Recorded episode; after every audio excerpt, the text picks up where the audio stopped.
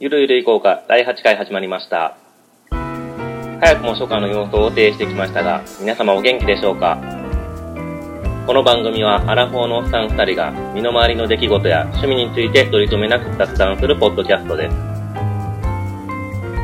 電車に乗るときは必ず寝る派、滋賀県在住の高半と、電車に乗るときは早起きをしてでも各駅停車に乗って座っていきたい派大阪在住の鉄さんです。よろしくお願いします。よろしくお願いします。2ヶ月ぶりぐらいのちょっと収録になるんですけど、そうですね。結構間空きましたよね。はい。まあ、この間、ゴールデンウィークとかもあったんですけど、ゴールデンウィークとか、どっか行ったりしはりましたか？ゴールデンウィーク実はあの旅行に行ってきまして家族で、あ、どちらの方？まあ、最近結構ね日本人にもなんか人気スポットになってきた、はい。あ。のお隣のお隣といっても 南側ですけどね、あの台湾の方に行ってきました、おー、台湾のどこ行かったんですか？台湾はねあのえーっと一番大きなあの台北っていう都市ですね。おー、台北に何泊ぐらい？で。結構長かったですねあれ何日やったのかな今回あの、はい。まあ、台湾に行った理由っていうのが実は私台湾行くのが2回目ではい。であの台湾にあの親戚が住んでるんですよねうーん、うんであの親戚の家に泊めてもらえるからっていうのもあって はいで。台湾に行ってきたんですよであのさらにあの飛行機も、はい。あのローコストキャリアあ、はい。で、安いやつで行ったんですよ。だからあの出発の便が深夜便で。深夜で。そうなんです。あのキックスあの関空ですね。関空に、えー2時半かなんかかな。夜中の2時ですよね。夜中の2時ですね。凄まじい時間にあの5歳の息子連れて行ってきました。大変ですね。え、2時間、えー、じゃあ2時で、台湾って4時間ぐらいですか？えっとね台湾はフライト自体は2時間ぐらいなんですよね。あ2時間か2時間ぐらい。3時間か時差の分を1時間入れて到着したのは4時半とかだったんですよね。だから 3時間になるのかな。ああ、うん。なんでまあもうすぐそこなんですよね。そうですよね。はい。まあ、2時乗っても寝たらね、つく起きたらすぐ着いてるみたいな感じですよね。そうなんですよね。で出発したのがそのそういう意味ではあの2時半だったんで前日に出発しててうんうんうん。であの一泊その何飛行機泊っていうんですかね。あのあ。飛行機の中で寝るというか空港で一泊超える形になるので結局日程としては7泊9日わあ、いいいですねね。めちゃくちゃ長いですよねよく考えたらねいやいや、いいじゃないですか。僕とかもとゴールデンウィーク中もずっと日本でからね、しかも1日だけちょっと、あの、福井の方まで行ったぐらいで。ああそうなんですねうん。カルタの聖地ですねえ？ああ、カルタやってすごいとこね。うんはい。どこ行かったんですか？台湾はえーっとねまああのい一回もう数年前に行ってるのもあって結構あの有名どころとかその観光地みたいなとこはある程度行ってたんですよ。例えばあの、有名な9分とかってあるじゃないですか。9分ってあのなんだ「千と千尋の神隠し」のあモデルになったとか言われてる、モデルになったのかどうかわかんないですけどすごく街並みが似てるっていう場所とか、うん、はい。であとはその龍山寺ってお寺とかいろいろあるんですけどうーん。大体もうそういうところはある程度もう行ってたのもあったので、まあ、今回はえっ、と一番の目標にしてたのはそのグルメ台湾グルメを楽しむっていうのとああ、いいですね。あとはなんかいろいろねあのテクノロジー関係が今台湾ってすごいので、うーん。うんまあ、あの結構ねあのモバイル端末とかって台湾発はいはいのものとか多いじゃないですか、そうですね。まあそんなのもあってテクノロジーがすごくこう世界から集積されてる都市なんで、まあ、うん。そういうものを味わえたらいいなというのがってきたんですよ。うん。でなんかその台北の街並みなんですけど、はい。まあ前回行った時はあん特には思わなかったんですけど今回あの行ってみて思ったのがあなんかあのすごく台北の街ってこうなんですかねシンガポールに似てるなという印象を持ちましたね。うん、なんかあの、まあ、分かる人にはもしかしたら分かるのかもしれないんですけど、まあ、あのこの近い日本のその都市とかと比べると、うん、やっぱりもうだいぶこうシンガポールとかのが近いなというふうに思いましたね。なんでなんですかね、まああのまあ、漢字っていうのはまあ、シンガポールも確かにあるんですけど、はい、その建物の作りがあのよく似てるんですよね。どんな作り？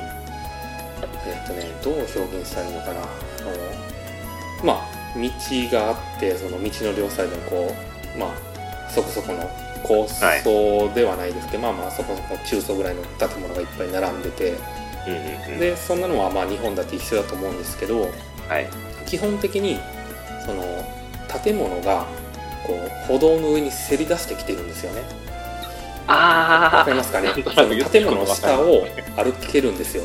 つまり、雨が降ってても雨に濡れずにほとんどのエリアが歩けるようになってて、はい、でまあやっぱり南の方のその雨が多い地域ならではの作りなのかもしれないですし。あでも確かに、うん、香港とかあの、中国の南方、まあ、広州とか南方の方って、そういう作りのとこ多い気がしますね。ああ、そうなんですね。うん。じゃあ、こちら東南の方のアジアの、まあ、典型的な作りなのかもしれないですね。かもしれないですね。ああ、うん、確かにそうやったね。あれ結構便利ですよね。雨濡れないっていうのはね。確かに。傘なしで日本の場合はね、やっぱ傘が絶対必要じゃないですか、どこ行くにしてもね。うん。うん、雨の量は多分変わんないぐらい降ると思うんですよ、日本。行ったら絶対これは食べとけみたいなんてあります？そうですね。まあ好みももちろんあると思うんですけど、うん、なんかあのもうやっぱり台湾でしか食べられないなと思うものの一つにあの台湾スイーツ。あ、まあ、あの僕スイーツそんなにもともと好きじゃないんですよ。結構酒飲みでこう辛党なんで甘い。のあんま好きじゃないんですけどあの台湾行ったらあのフルーツがめちゃくちゃうまくて。はい。であの普通にスーパーで買ってきたフルーツなのにもう半端なく美味しいんで毎朝それ食べてましたね。あ えなんかあの特別なフルーツみたいなのがあるんですか、ね、やっぱりもう中でもやっぱり一番おすすめは台湾マンゴーですね。あマンゴー。台湾マンゴー多分あの宮崎のあの黄金のマンゴーとかと、普通に肩を並べるぐらいうまいんじゃないかと思いますね、それも値段は数百円とかで買えちゃうんですよね。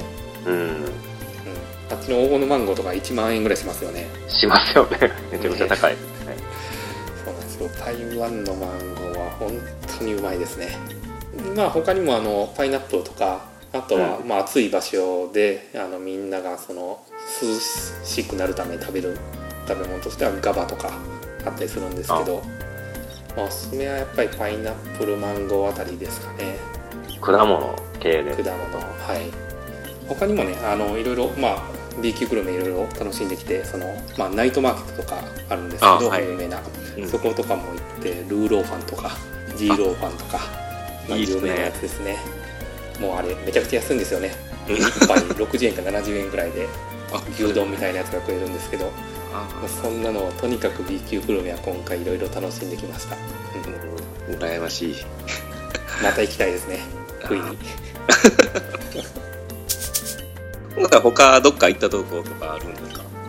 あそうなんですよ。でえっとね今回あのまあテクノロジーにもちょっと触れたいなっていうので親戚に台湾でいうその例えば日本の秋葉みたいなところがあったら連れて行ってほしいっていう話をして、うんうん、そしたらちょっと連れて行ってもらった場所があるんですけど、まあ、結構その秋葉っていう、まあ、うん、今の秋葉って、まあ、僕あんまよく知らないんであれ萌えが多分多いのかもしれないんですけど、まあ、昔のその電気屋が多かった頃の秋葉のイメージで言ったら、まあそこまで規模はでかくないんですけど、まあ、結構そのね、あのまあ、これはどうなのかなっていういかにもアジアな部品を売りお店とかがあるよねエリアっていうのがあって。はいでまあもうすごいこう心くすぐられるんですよこのエリアは。ははい、でその中にえーっとい一個すごい綺麗でこう最新式のあの設備が整ったテクノロジーの、まあはい。集合したビルがあってで新トレンドビルっていうんですけどうんうん。そこがなかなか楽しかったですね。ああえどんなところが？えーっとねフロア8階ぐらいまであるんですけどうんもう全フロアそのいろんなテクノロジーとかはい。あのゲーム機とかえいろんなー、そういったものがこう集まってて、まあ、一番上の階はワンフロア全部ゲーム屋さんばっかり。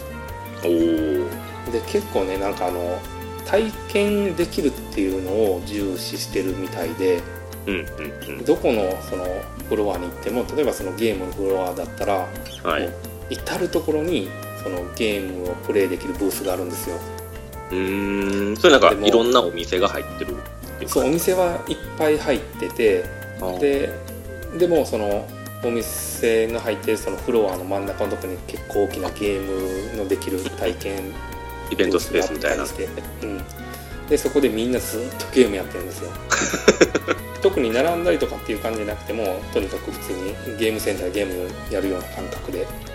えー台湾ってどんなゲーム人気なんですか？見た感じその行った時には、えー、とそのフロアに入った瞬間からあのずっとドラクエの音楽が鳴ってて。何ドラあのドラゴンクエストビルダーズですね。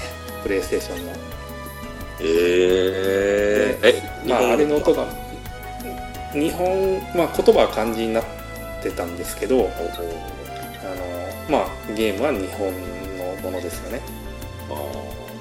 でまたこう耳によくつくんでずーっとあの音が お風呂歩いてる間中鳴ってましたねなんかね。なんか台湾らしいですね。なんかドラゴンクエストとか海外であんまり人気ないんかなとか思ったけどねえ日本大好きですもんねあの国って。でその下のフロアとかはこうフィギュアフロアみたいになっててでフィギュアフィギュア屋さんがもういっぱい並んでるんですよ。でえ。置いてるフィギュアっていうのはあの「ワンピースとかー、お「ドラゴンボール」とかのフィギュアがもうこうんうん。うショーケースの中にダーッと並んでて。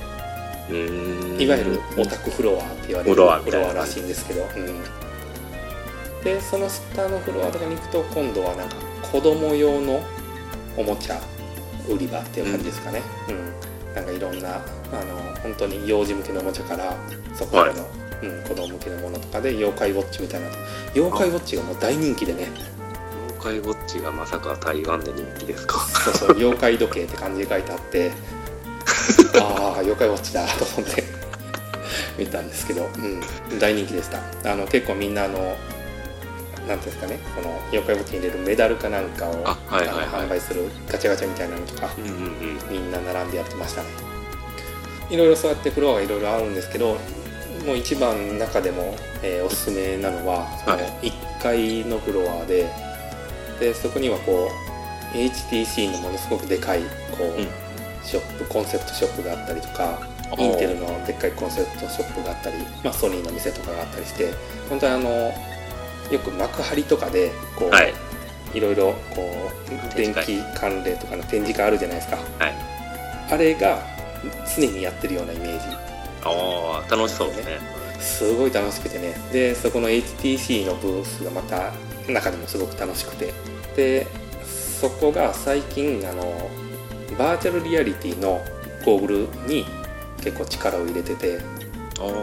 で HTC Vive っていうんですけどうんあのちょっと前に発売されて今結構一番こう有力視されてるプラットフォームの一つなんですけど、ああそうなんですかそうなんですよ。で HTC ってあのまあもともとそのモバイルに力を入れて、えーいち早く Android の端末を発売したりとかっていうことをやってたんですけど最近あの会社がこう分社化してでその VR 部門はい。に力を入れていくんだってことで、VR 用の会社を作ってるんですよねでもともと HTC のその社長さんはそっちの HTC Vive の方に移動したんですよ。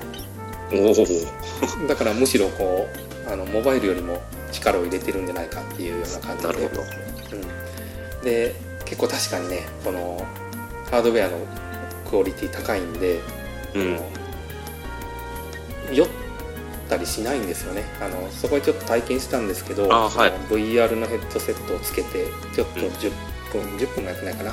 5分ぐらいゲームをやってみたら全然酔わなくてでなんか2年ぐらい前にあのオキュラスっていうまた別の有名なはい。VR のゴーグルセットをつけた時にはもう30秒ぐらいで酔って動けなくなったんですけど 今回のは全然いいなと思って、うん、あ違うもんなんですね。欲しいなと思いましたね、う んただ価格的には。ゴーグルのセットだけでね、うん、7万かそこらするみたいなので。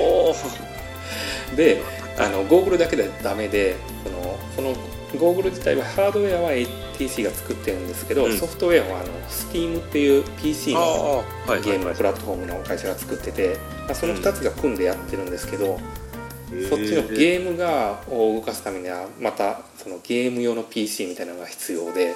ああそう実際遊ぼうと思ったら2 3 0万ぐらいは最初にいるみたいですけどね、まあまあ最初はやっぱりね高いですもんねそういうのはね。うん、もうゲーム機がいろいろ置いてある感じでしたね最新の。なんか日本あんまりそういうところないですもんねそのなんかデジタルセンタービル的ななんかそういうのね。体験型のね。うんうんうんいやーやっぱりもうあの一歩進んでるなっていうのを感じましたね。そういえばあの台湾って結構あの自転車乗ってる人とか多いってなんか前テレビでも見てたんですけどああそうですね。そんなそんな感じでした。あれですもんね。あのジャイアントの本拠地ですもんね。ね。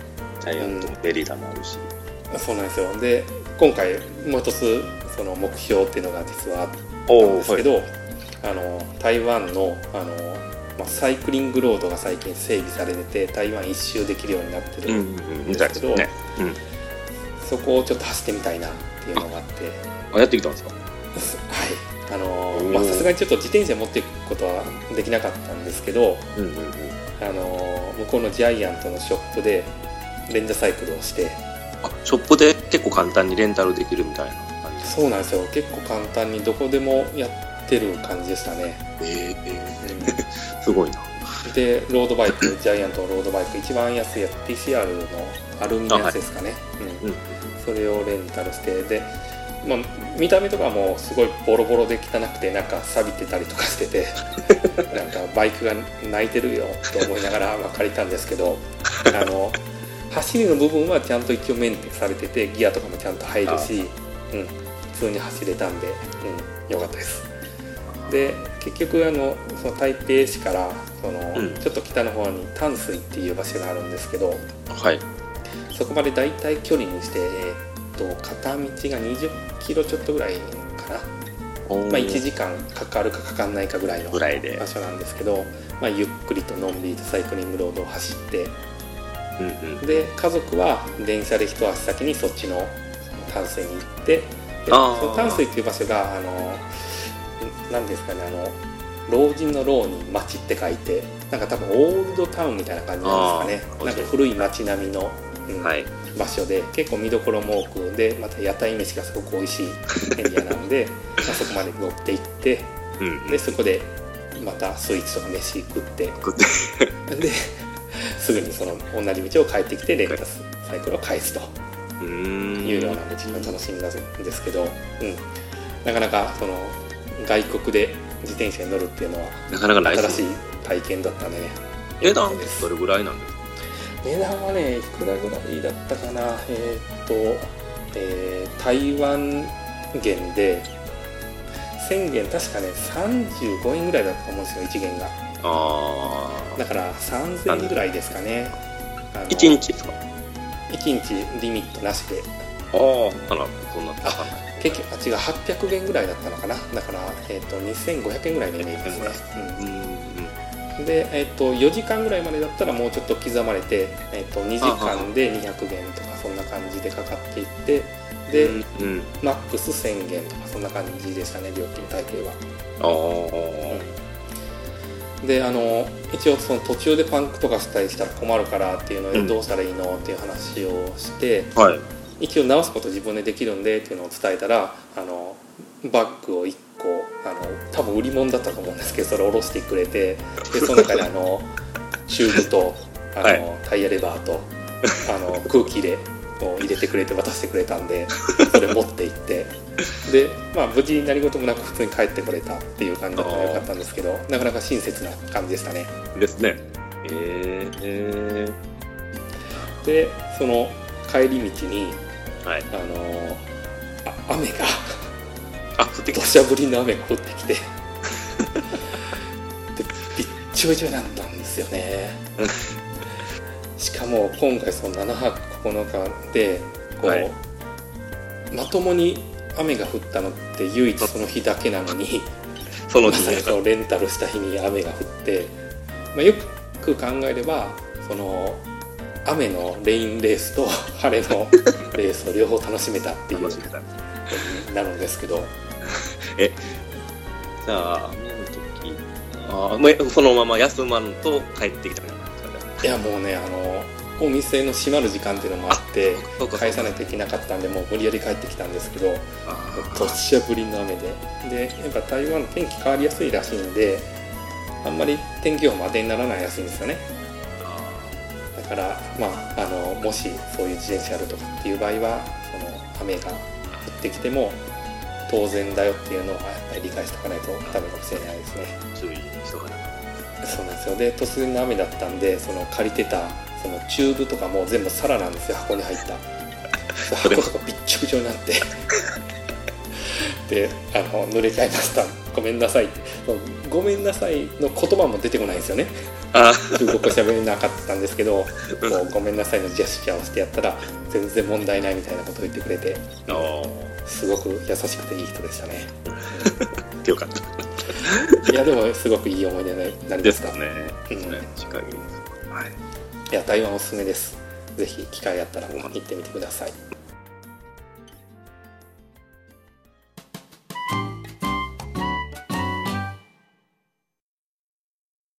例えばゴールデンウィークの終わりの方の5月6日からジロデイタリア始まりましたね。始まりましたね。やっとこのシーズンがやってきたかという感じで、そうですね。本格的にシーズン始まったかなっていうところで、まあ、あのジロデイタリアっていうのはあの、まあ、グランツールって呼ばれる三大自転車レースのうちの一つで、まあ、最近あのテレビの CM とか結構あの堺雅人がやってるのであるんですけどね。あそうなんですね。うんスカパーの宣伝なんですけどうん。一番有名なのはツール・ド・フランスなんですけど、まあ、あとブエルタ・ア・エスパーニャってい。うスペインであるレースあとこのジロ・デ・イタリアが世界の三大自転車レースっていう風には呼ばれてるんですよね。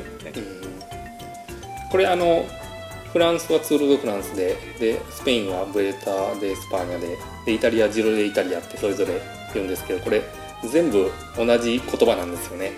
ああそうですよね。その各国の言葉で言ったらこうなる。言っていうまあ、で、まあ、自転車レース、僕も見始めた最近なんですけど、まあ、見どころ的なところで言うと、まあ、あの、各チームがいろいろあるんですけどね、まあ、その中にエース、まあ、ドライバーみたいなパイロットがいるんですけど、まあ、そのエースっていうのを、まあ、優勝、まあ、20日間以上あるんですけど、その20日間以上の間で、まあ、総合の優勝にどうやってチームで戦略を練って優勝に導くのかっていうのが見どころなんですけどね。だからあのチームに何人かいて、まあ、エースっていうのは、まあ、全体的に能力が高い選手が多いんですけど、まあ、そういう選手ばっかり揃えてても、まあ、なかなか勝てなくてやっぱりそのスプリントって言ってその短距離じゃないんです。平坦がすごい得意な選手とか、まあ、山登るのがすごい得意な選手とかそういう選手を、まあ、あの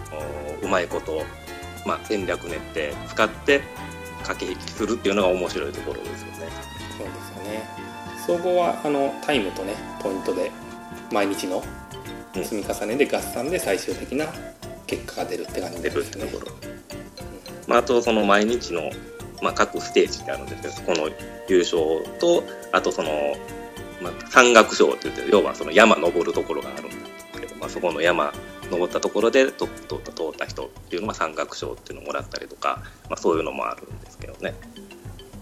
結構あれなんですよね。だからねその総合を狙うのはまああの一番目標なんですけどあのやっぱりチームなんで、うん。なんとかこう目立って、まあ、スポンサーのためにもこう目立って そうですよね。たくさん画面に映るっていう必要があるので、あえてその山岳賞を狙いに行ったりとかあうん。その平地のスプリントだけでもなんとか勝ってみたいなそういう狙い方もいろいろあるんですよね。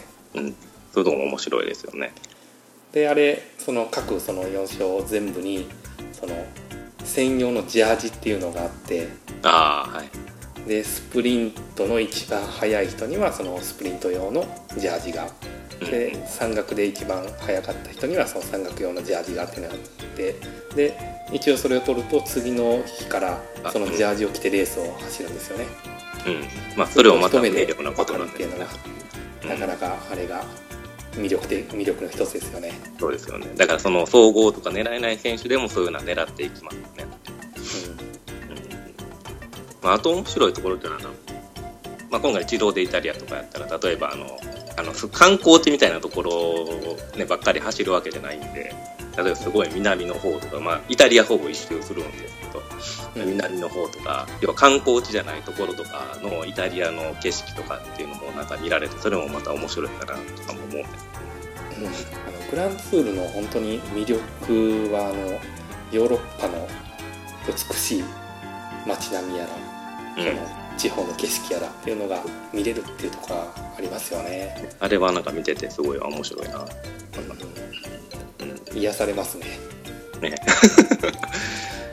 であの視聴の仕方とかなんですけど視聴は今のところ、まあ、J スポーツのあのオンデマンドで見るか、まあ、スカパーですね。スカパーの J スポーツチャンネル契約して見るかっていうところなんですけど他って何かあるんですかね？視聴方法うーんどうなんですかね？あのなんかインターネット上の動画サイトで、まあ、例えばその言語的なものを一旦無視すればヨーロッパの方とかで結構無料で見れるあチャンネルがありますね、ただまあ日本語で実況を聞いてっていうことになるとおそらく日本だとその J スポーツ独占契約してるはずなんで、あうん、カパーで見るしかないですかね。ただまあスカパーって結構あの値段するじゃないですか。ね安くないですよねあれ。今いくらだと結構そのね、えースカパーはね1チャンネルで借りようと思ったら多分3000円ぐらい。800円ぐらいとか一月でいると思うんですけど、うん。うん今結構おすすめなのが、まあ、ちょっと解像度とかねあんまりあの良くないんですけどあの気楽に見れるっていうのでやっぱりオンデマンドうんがおすすめですね、僕も今オンデマンドの方で契約して。ああ、まあ僕もそうですね。あれ、千1400円ぐらいでしたっけ？なんかその一つのやつやったら1400円ぐらいで、その J スポあのスポーツのオンデマンド全部見るんやったら2500円ぐらいだったかな。なんかそのぐらいだったんですね。でもその J スポーツのやつ一度契約すればその自転車のサイクルレース以外にもあの、うん。プレミアリーグとかも見れますよね。でも見る、うん、それやと2500円ぐらいなんですよね。あそう。それってできるんでしたっけ？そうそう、なので自転車だけ見たいんやったら、確かに1380円から、まあ、1400円ぐらいだと思います。ああじゃあ僕そっちの前者の方やっちゃってますね。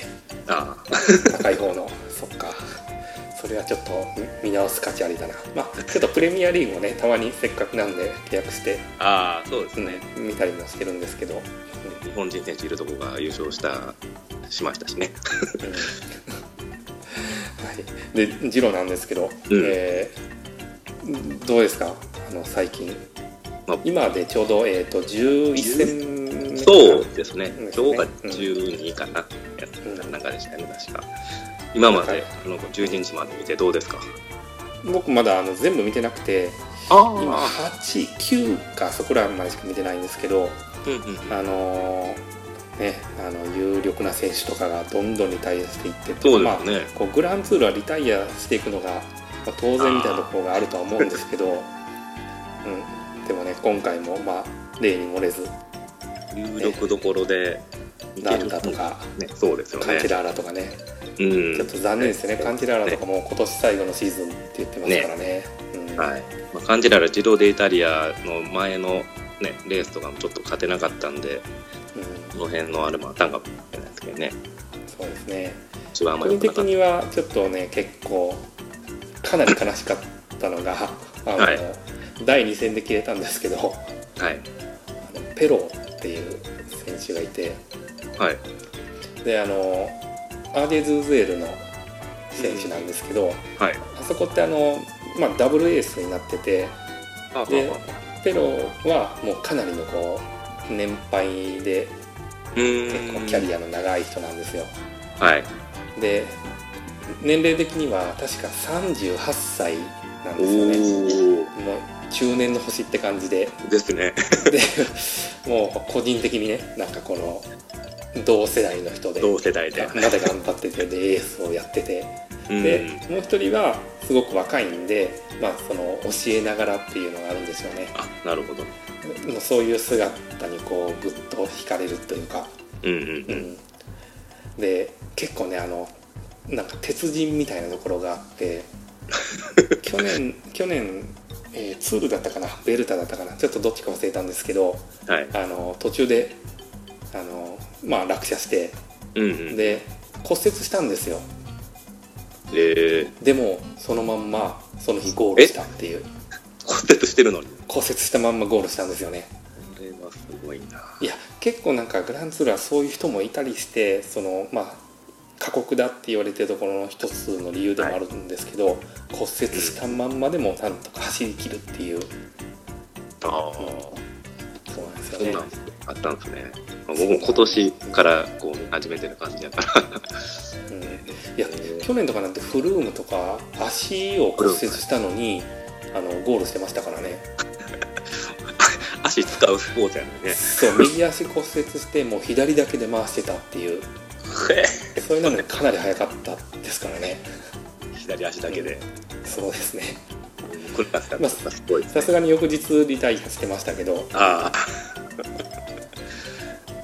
へ怪我と戦いがうんって。あとなんか個人的に面白いなと思って見てるのが、あのまあまあ相変わらずの強さを見せるあのスプリンターのはい。ブライペル、ああドイツ人の選手なんですけど。何ステージやったかななんかめすごいのありましたねゴール前。多分第5ステージかな、うん。まあ、あの競馬でいうとこう2馬審査みたいな。うん。ね圧倒的な、ね、勝ちでしたよね。もうね先にパッて抜け出してもう誰も寄せへんみたいな感じでしたもんねあれ。もう圧倒的にこうパワーがパワーレンジが全然違うらしいですあれはすごいあの人は去年のツール・ド・フランスでもスプリント勝負って言われるレースほとんど取ってたような感じでしたからね、ああうん、多分このスプリント今世界一速い人じゃないですかこの人。ブライベルなんですかね。うん。素晴らしいですね。そういえばデュムランも消えましたね。あデュモランも消えましたしなんか最初の方何日目かかったら切ってるとかも確か消えたんちゃうんですか？消えましたね。うん。ねもうどんどんどんどん。どんどんどんどん脱落していく。まあ後半戦デ突ュムラン入は落ちるかなと思ったんですけどねもともとあでもまあ地元スタートだったんで彼地元でちゃんと勝ててねなかなか、あ、うん、ファンサービス的には良かったんじゃないでしょうか。ああそうですよまねだ若いですから多分これからの選手ですもんね。で後半戦突入しましたけど、ね、誰が勝つのかこれから。まあでもここから総合力でなんかバルベルデバルベルデとか。まあ、ニーバリも出てくるでしょうねニニーバリなんか一応コメント的にはまだ全然パッとめっちゃしてないですけどコメント的には調子めっちゃいいって言ってるらしいですもんね、ああうん、昨日き昨日もなんかね、まあ、抜け出したところであのバルベルデが行かへんかったからやめたみたいなうん。まあ彼あの二大ツール制してる一人ですからね、うんうん。うん、その辺、まあ行くんじゃないですかね、うん。めっちゃところが来るのか若い人がそのまま逃げ切るのか。その辺も見どころと思いますね、まあ、またあの興味ある方はぜひジロデイタリア今ねこれから佳境を迎えてくるとこなんで見てもらってもいいと思います。あのあれですね。J スポーツオンデマンドで、うん。うん。なんか宣伝してるみたいですけどでもあれですね。この放送がこう配信される頃にはもうほぼ。あーあれですね。クライマックスになってるかもしれないですね。なってるかもしれないですね。うん。まあそれはそれでまたいいかな。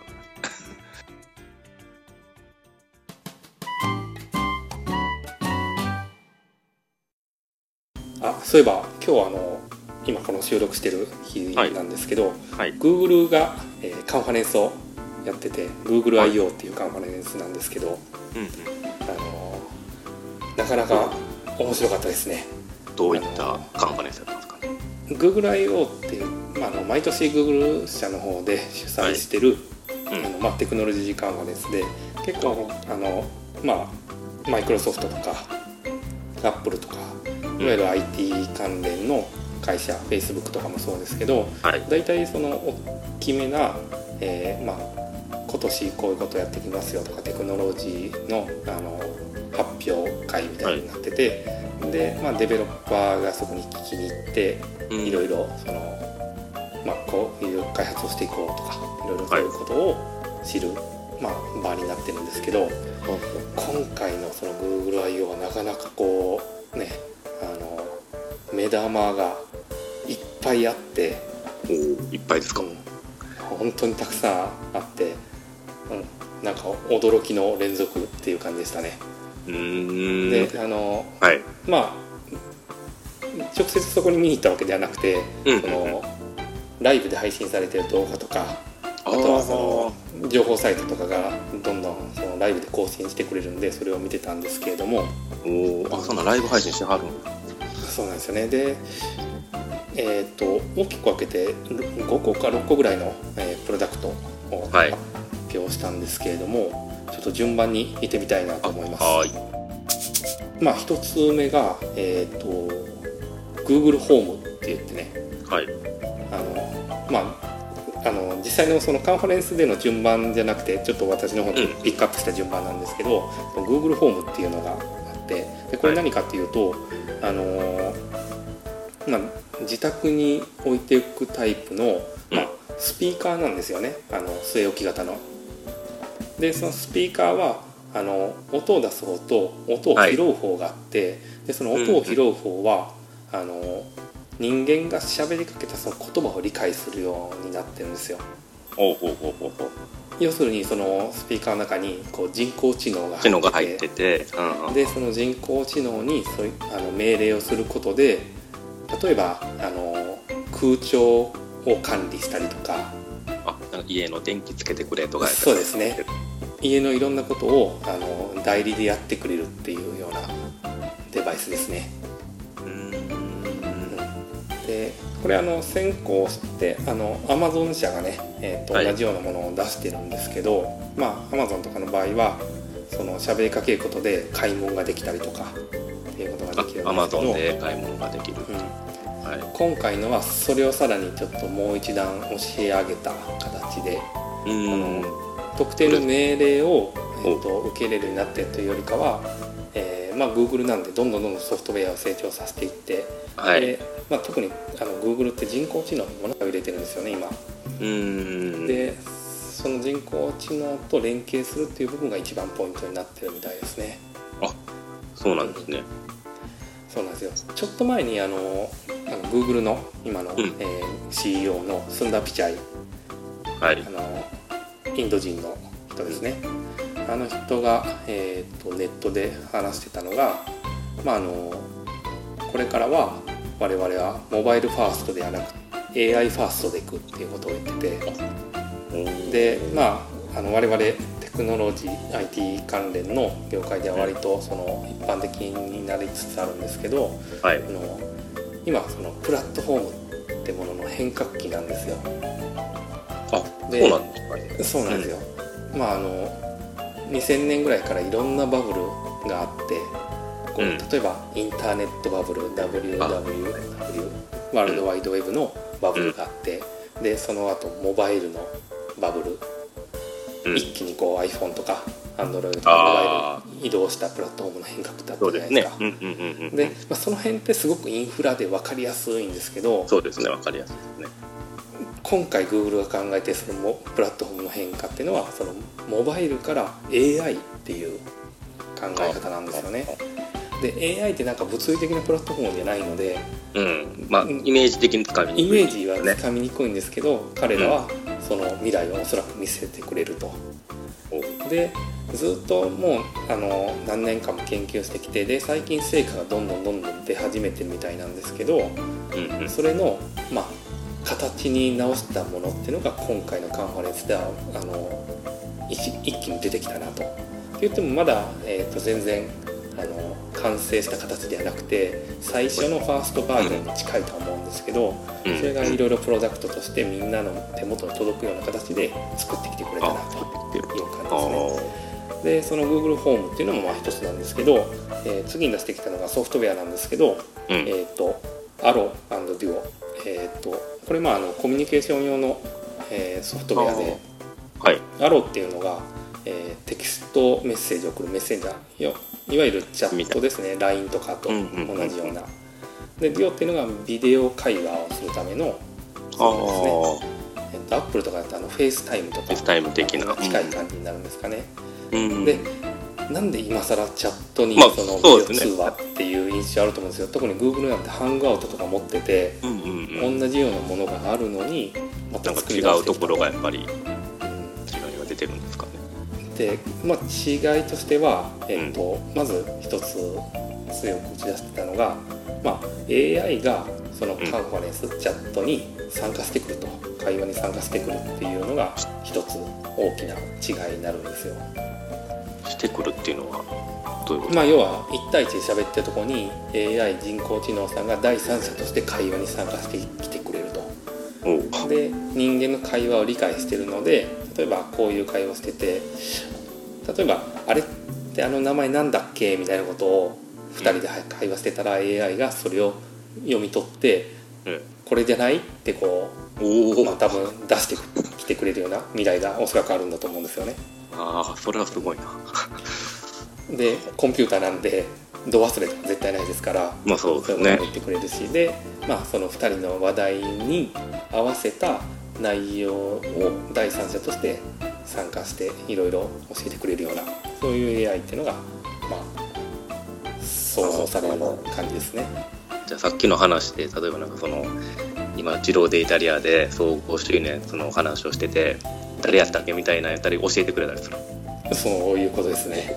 うんすごいであとなんかインターフェースで言うとあの一つデモをしてたのがはい。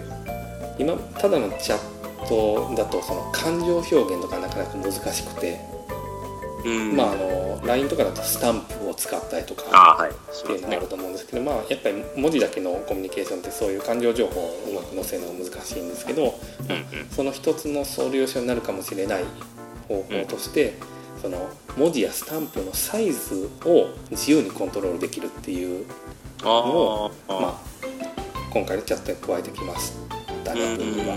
うん。で、まあ、そのサイズとか変えたりするその操作コントロールがうん。なかなか独特で新しくて、あ。その文字を入力した後にうん。あの画面の右側にこうスライダーみたいなのがついててそのスライダーをこうドラッグ指で触りながらぐりぐり動かすとアナログでどんどんサイズが大きくなったり小さくなったりとかしてへえで小さくもなる。真新しいものではないんですけどうん小さくもできます。なので小声で言いたいとか大きな声を出して言いたいとかっていう強調表現みたいなのができると。でスタンプのサイズもそれも自由に変わるんでっていう、うんまあ Facebook のメッセンジャーは大きくなるだけですもんね確かそうですね、大きくではできるけど小さくはできないですもんね。うん、うん。でそれがもうあの本当にサイズもアナログにこうサイズを自由にできるのでまあ、より細かく表現ができるんだろうという感じですね。でなんか最近このメッセンジャー系ってすごくやっぱり流行っててうん。で、まあ、我々もなんか一つねアプリ出してますしね。ああそうですね。競合というにはちょっとおこがましいんですけどね。ねあのインタッチ出してるやつもね。ね。はい。うん、いや時期的にはすごく狙いとしてはいいんですけどね、やっぱりこう大手がこんなにすごいもの出してくるともうまさにレッドオーシャンっていう感じでなかなか辛い大変なものがありますけど、ありますね確かに。うん、まあなんかねあのうまくその機能とかをいただけとかいただいてそうですね。セットみたいなこちらも進化させていければいいなと思いますね。うん。はい。はい、で次が、えー Google アシスタントこれあの、えーパーソナルアシスタントってやつで、まあ、昔からこう SF の映画とかアニメとかでよく出てきてた、その個人用のその秘書みたいな機能ですね。えーとまあ一人一人あの1台ずつ1回1台というか一人に1台ずつその仮想ロボットが常についててくれててでいろいろ問いかけたらそのあの内容について答えてくれるようなうん、そういう機能ですねいわゆる。あ。なんかデモだと,、うん。えーっとその Google アシスタントはその現在のそのコンテキスト状況を読み取ってそれに最適な答えを出してくれるんですけどはい。デモでやってたのはその家族でこう出かけるんですよ。うん。で出かけて、えーっとまあ、映画を見に行きたいっていうようなことを話すんですよね家族で。で映画行こうと思うんだけどみたいな話をしたらその Google アシスタントがその今いる周辺でやってる映画っていうのをバーッとピックアップしてくれて何時からこういう映画がありますみたいなのをいくつかこう出してくれるんですよね。はい。でその時にじゃあちょっと子供も一緒に連れて行こうと思ってるんだけどってこう話しかけたらうん。その子供向けの映画にをもう一回再検索して出し直してくれるんですよでその中から「あこの映画いいねじゃあこれ見に行こうと思う」って言ったら「じゃあチケットを手配します」って言ってえっとえ？ご家族4名様なんで4名のチケットを取りますねって言ってそのチケットのその予約手配をしてえくー、れるっていう。すげえ。なんでその家族の人数とかまあその辺の個人情報は全部渡さないとダメっていうのはあるんですけど、まあ遅かれ少なかれねあの未来はそうなっていくんであまあその管理社会っていうのは必ず到来しますからそこは、まあいいとしてでそれさえ預けてればまあ本当に便利に情報を提供してくれるっていう。まあ本当にどこまでできるのかっていうのは現時点ではまだ分かんないんですけれども、あうん。まあでも AI の未来っていうのはその先にあってしかも確実に近づいてるんだなっていうのが、うん、見える感じですね。そうですね。だから他にもいろいろハードウェア系とかで Android ウェアあの、時計ですね Android 製のあ Apple Watch の Android 版みたいなやつですね、はいはい。とかあと Android N ってあの次期 Android のバージョンですね、うんうんうんうん。あそれははい。うん、この Android N の N の意味ってわかります？いやわからないです。アンドロイドってこうバージョンをずっとこう積み重ねてきてるんですけどうん。最初のバージョンがアンドロイド A だったんですよ。あ。で BCDEFG ってこう順番に来て、で今 N まで来たって感じなんですよね。あはい。で常にアンドロイドはそのバージョン出す時にそのえっ、とその頭文字 N なら L、N なら M に紐づくそのお菓子の名前を最終的にはリリースバージョンとして当てるんですよ。でえ前回だと Android M は、はい。マシュマロだったんですよね。ええで、N か。えっと、K の時はキットカットだったりとか、うん、あそうだったね。そうなんですよね。でいろんなその名前を過去にもいろいろつけてきててうん。で今回その N につくお菓子の名前は何がいいかっていうのをなんか募集してました、あ募集してるんや。そうなんですよ N ねか。N, N 何なのかなっていうのが多分みんなの今うん関心事としていろいろあるんですけど、我々もなんか一個考えて応募でもしてみます、してみましょうか。N だったら何ですかね。N ってなんかおかしいですよね。N で始まるお菓子。N うーん何ですかね。ぬ？なんかぬでぬで始まるのがありそうなんだけど。ねるねるねるね でも日本人は分からない多すぎますよね。ななんか N から始まるいい感じのこう一般的に知られてるようなお菓子は名前ですね。ああまあマシュマロでとかいろはねだそうですよね。そうなんですよね。俺 M らの時は結構あの M&M になるんじゃないかみたいに言われてたのに結局マシュマロになったんですよね、うーん。うん。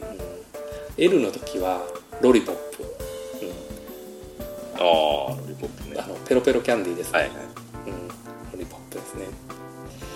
今回の、うん、また出たら面白いので、ね。取り上げてみたいですね、うん。うん考えるのが面白いな。そうなんですよ。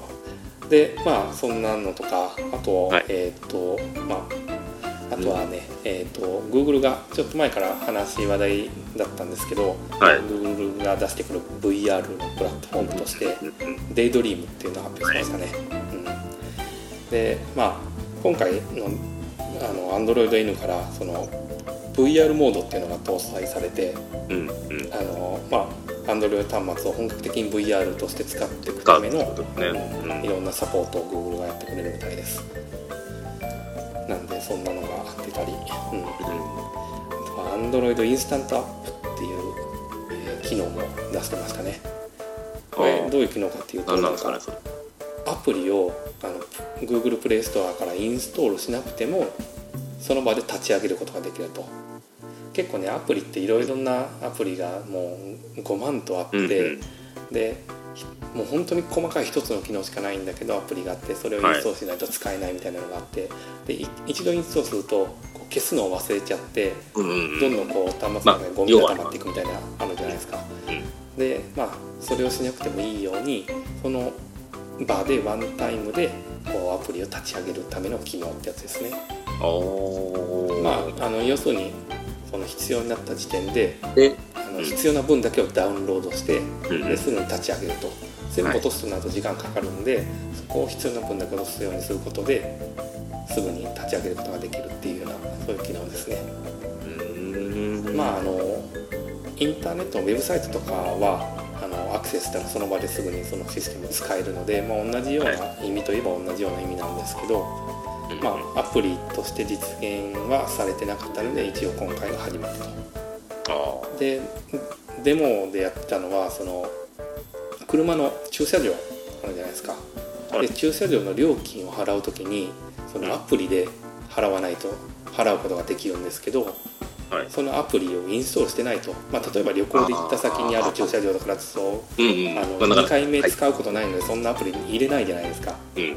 そうですね。そういうような時にそのアプリであのすぐに立ち上げてで支払いをしてしまえば特にその後アンインストールする必要もなくすぐに使えるっていうようなそういう使い方が考えられると、うんう。んうんうんへこれ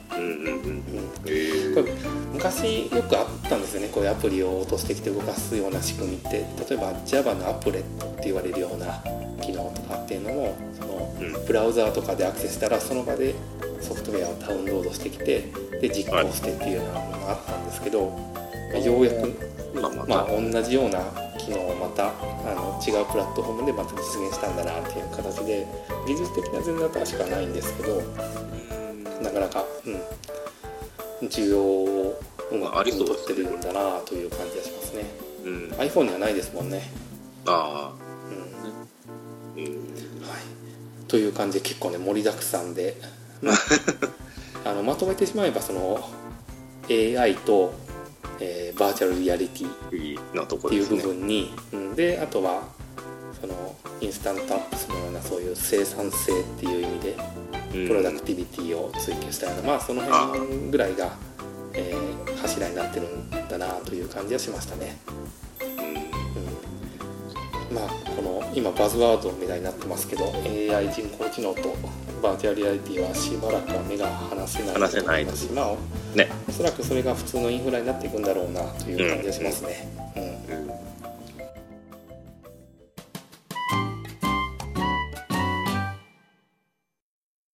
いつも恒例のコーナーなんですけど、えーロードバイク購入への奇跡その後ということで。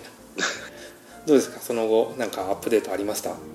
そうですね。一応あの7月ぐらいをめどに買おうかなっていう感じでは今考えてるおおでそれはまあ。素晴らしい、でまああのこの間フラットなんですけどね。なフラットと子供と一緒に久し久しぶりに自転車で見に行ったんですけどね見に行ってほんで、まあ、そこのスタッフの人とちょっと話してたら、まあまあ、キャニオンの自転車1台目、まあ、初心者、まあ、初心者って1台目なんではい。1台目やったらば自分で組んだりとかしなあかんし、まあ、そのショップうん。サービス受けるショップとかのところで、まあ、なかなか難しいところもあるから1台目にあんま向かないちゃいますかねみたいなこと言われたんですよね。そそれはやっぱり個人輸入になるからってことですか？まあそうまあ、最初組まなあかんのもあるし、自分で、まあそれはまあ前も哲さんもちょっと懸念事項ちゃうみたいなことは言ってたところなんですけどね。まあそこでまあちょっとそうかと思いながら、そこで自転車の話してたら、まああの、 Merida の、はい。あのエアロロード系なんですけどね。 Reacto。のへーカーボンの方の4000っていうのをちょっと勧められたんですよ。あそうなんですか。うん。うまあメリダ。はいえ。まあ、最近ね、ちょっと日本でも増えてきてるかなっていう感じはするんですけど、そうですね。なんかあのメリダってもともと台湾のあれですよね。台湾出身の会社ですよね。うん、ジャイアントとメリダと。そうですね。でその後なんかヨーロッパかなんかにこう移動したのかな確か。だから設計とか企画はヨーロッパの方で、メリダヨーロッパでやったからみたいです。で、生産は台湾でみたいな、うん。なんかこんなんやったと思うんですけど、まああの、これはエアロロードやけど、まあそれなりに山も登れるからええよみたいな感じで進められて。山押しされたわけなんですね。でまあ、エアロロード系っていうのはそういえばあってさ、前、テスさんにもしかしたら、あの、俺がスプリントタイプなんちゃうかみたいなこと言うてたのを思い出して、エアロロード系でもええかなとか思って、ちょっと思ったんですよね。まあはっきり言ってまだねそのどっちとか語れるレベルにもないですけどね、うん、どちらかというとなんかちょっと重そうな筋肉をしてるイメージがあったんで。うんうんだから山とかよりは、うん、そっちを目指した方がいいのかもしれないなっていう感じはしたけども分かんないですよ全然うん。うん。まあなんかそれもふと思い出して、なんかそれやったらエアエアロロード系もちょっと考えてもいいかなとか思ってね、うん今迷ってるところですね。それも車種はちょっとまだ再検討というところに入ってますよ。あそうなんですね振り出しにちょっと戻っちゃった感があるわけですねうん。まあただ時期的にはもう7月目のにとは思ってるんで、これまでには。まああのやっぱり何でもそうですけどけどそのお尻を決めないとなかなかね物事動かないですもんね。そうう。ん。ほんで実際にねまた貸してももらったし、まあ試乗はしてないですけど。デザインとかどうなんですか？デザインは僕的には結構あの好きなデザイン。まあなんか結構 Merida のやつってカタログとかも見たらデザイン的にはまあ個人的には結構好きな形かなっていうのが多かったんで、まあ、このエアロロードの Reacto っていうのも結構ありかなと思ってますね形いやもうやっぱりこう見た目愛せることって結構重要だと思うんでうん。あの本当にこうあんまり妥協はしないで、まあそうですね。うん、ただあのフィッティングとかすごくしてくれてやっぱり一番いい自転車は自分に一番に合う自転車だっていうようなことも言われるぐらいなんで、はい。まああのぴったりと合うっていうフィッティングをしてもらえるんだったらそれを選ぶっていうのもありだと思いますし。うん。まあ評判はまあこれまあ。合いそうだなみたいな。ねうん。お店自体の評判はまあまあ悪くないところなんで、うーん。そうなんですね。草津のストラーダーバイシクルストラーダか、うん。そこのスタッフさん、台湾の方でしたけどね。あそうなんですか？うん。名刺ももらいましたけど、台湾の方で。一瞬だから、一回だけ行ったことあるんですけどあの、はいスペシャライズドの自転車がすごく揃ってるんですよね確かねスペシャライズドとキャノンデールとかなんかちのアメリカ系のとこを扱ったみたいですけど、メリダも扱い出したみたいで。まあね、メリダでね、あれですね、スペシャライズドの親会社でしょ確か。あそうなんですか？確か、あの、スペシャライズドってメリダの傘下かなんかですもんね。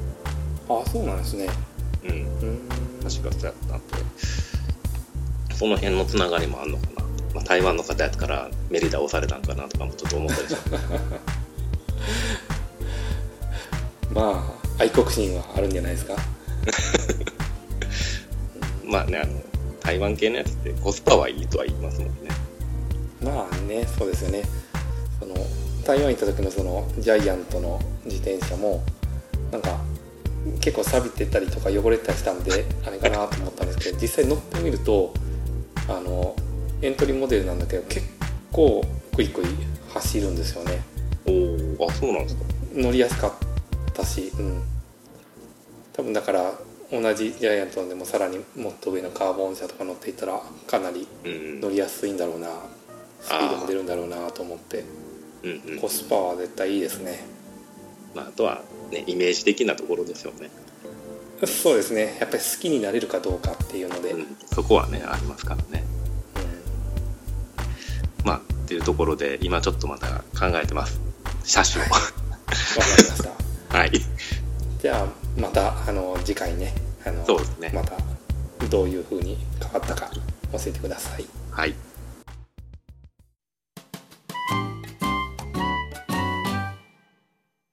もうかなり長い時間話しましたね。ね。話しましたけど久しぶりの収録でしたけどどうでしたか？そうですね。久しぶりで、まあ、最初にいきなり撮り直ししましたね。そうですね。なんかもうあの舌が回らないというか噛んじゃいましたね2人で。噛み噛みで。噛みまくりますね。まあちょっとこの辺滑舌も良くしていって、うん。うん。もっともっといい情報を届けれるようにそうですこれからやっていきたいなと思い思ってまます。すはい。ではまた次回よじゃあ。ろしくお願いします。そうですね。はい、うん。お疲れ様でした。どうもありがとうございましたゆるゆるいこうかでは、リスナーの皆様からのフィードバックをお待ちしております。ゆるいこうタンブラー .com yuruikou.tumblr.com のトップページ、ご意見ご感想からお送りください。取り上げてほしいテーマやゲストとして出演したいなど、番組内容に関する要望も歓迎します。また、寄せられた感想を番組内でも紹介していきます。